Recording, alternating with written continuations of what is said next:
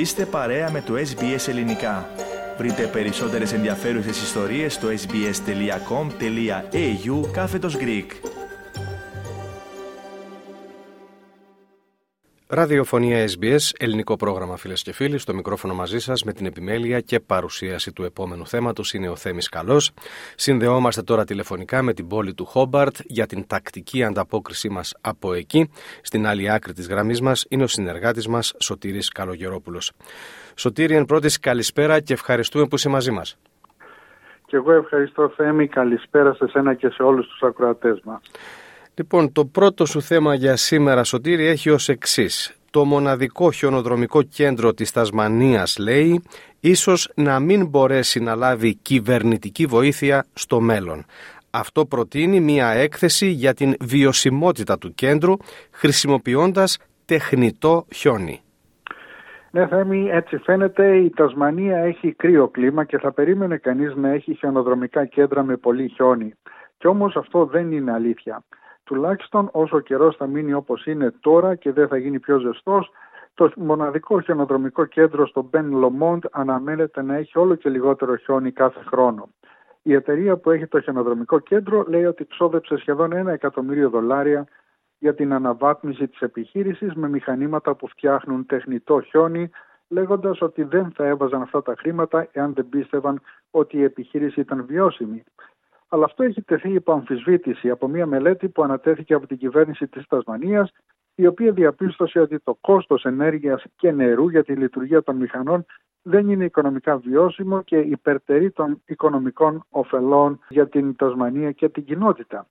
Η μελέτη διαπίστωσε ότι η κλιματική αλλαγή θα μειώσει τις ώρες κατάλληλων συνθήκων παραγωγής χιονιού κατά 54% έως το 2050, γεγονός που θα μείωνε την επισκεψιμότητα κατά 30% κατά την ίδια περίοδο.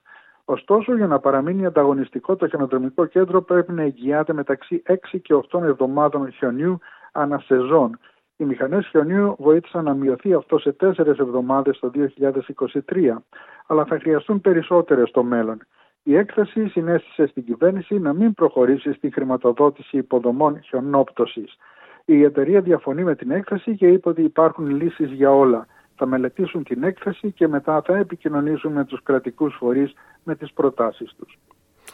Και τώρα σε άλλο θέμα, Σωτήρη. Η αεροπορική εταιρεία Bonza Airlines δεν μπόρεσε να κρατήσει την υπόσχεσή της για φθηνές αερομεταφορές, λέει η σχετική είδηση. Μέσα στην περίοδο των εορτών ακύρωσε πτήσεις μεταξύ του Launceston και του Gold Coast, αφήνοντας πολλούς επιβάτες εξαιρετικά δυσαρεστημένους.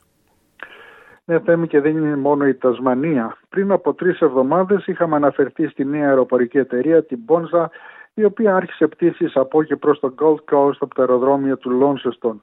Τα φτηνά εισιτήρια έγιναν ανάρπαστα, μόνο που οι επιβάτες αφού πλήρωσαν τα εισιτήριά τους δέχτηκαν ηλεκτρονικά μηνύματα που τους ανακοίνωσαν ότι οι πτήσεις ακυρώθηκαν. Πολλοί επιβάτες είναι συντετριμένοι ιδιαίτερα τώρα που πρόκειται να ταξιδέψουν για να δουν συγγενείς λόγω των Χριστουγέννων.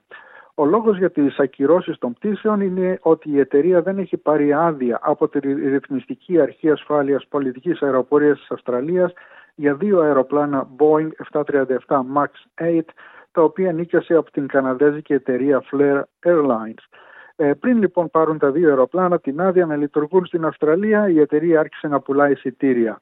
Η Μπόντζα ανέβαλε επίσης τις πτήσεις ε, και από και προς το Gold Coast από τα αεροδρόμια Bundaberg, Gladstone, Avalon, Cairns, ε, Proserpine και Mildura.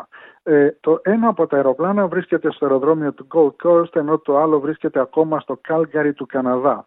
Ένας εκπρόσωπος της Ρυθμιστικής Αρχής Ασφάλειας Πολιτικής Αεροπορίας της Αυστραλίας είπε ότι η διαδικασία έκρησης πρέπει να συνεχιστεί. Η καναδέζικη εταιρεία Flair δεν διαθέτει αυστραλιανή έγκριση. Η Bonza πρέπει να αποδείξει πώς θα ενσωματώσει αυτά τα αεροσκάφη και τα μέλη του πληρώματος στη λειτουργία τους. Ο διευθύνων σύμβουλος της Bonza, Tim Jordan, είπε: Αυτή τη στιγμή εργαζόμαστε για το πότε θα αρχίσουν οι πτήσεις και λυπούμαστε βαθύτατα για τον αντίκτυπο στους πελάτες, ειδικά αυτή την εποχή του χρόνου.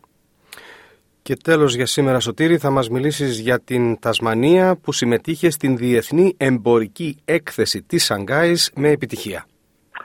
Ναι, Θέμη, η συμμετοχή της Τασμανίας στην 7η Διεθνή Εμπορική Έκθεση της Κίνας στη Σαγκάη, που είναι μία από τις μεγαλύτερες εμπορικές εκθέσεις στον κόσμο, έχει αποφέρει σημαντικά αποτελέσματα με αρκετές εταιρείες τροφίμων και ποτών να υπογράφουν συμφωνίες πολλών εκατομμυρίων δολαρίων. Συμφωνίες πωλήσεων και συμφωνίες στρατηγικής συνεργασίας συνολικής αξίας 86 εκατομμυρίων δολαρίων υπογράφηκαν ε, μεταξύ τεσσάρων παραγωγών τροφίμων και ποτών από την Τασμανία και Κινέζων αγοραστών. Ο Πρωθυπουργός και Υπουργός Εμπορίου, Τζέρεμι Ρόκλιφ, δήλωσε ότι το αποτέλεσμα σηματοδότησε ένα σημαντικό επίτευγμα για το εξαγωγικό τομέα της πολιτείας. Όπως είπε, αυτό είναι ένα εξαιρετικό αποτέλεσμα που αντανακλά τη δέσμευση της κυβέρνησης της Τασμανίας να προωθήσει το διεθνές εμπόριο και να παρουσιάσει τοπικές επιχειρήσεις και προϊόντα στην παγκόσμια σκηνή.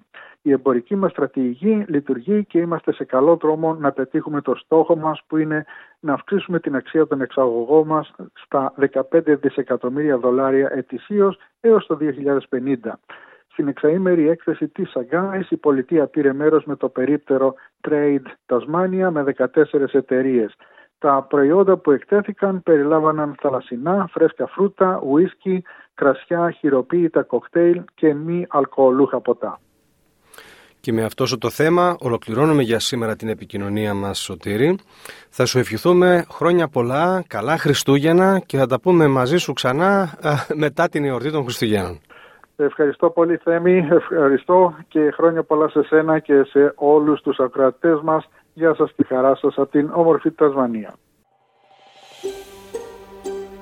Θέλετε να ακούσετε περισσότερες ιστορίες σαν και αυτήν; Ακούστε στο Apple Podcast, στο Google Podcast, στο Spotify ή οπουδήποτε ακούτε podcast.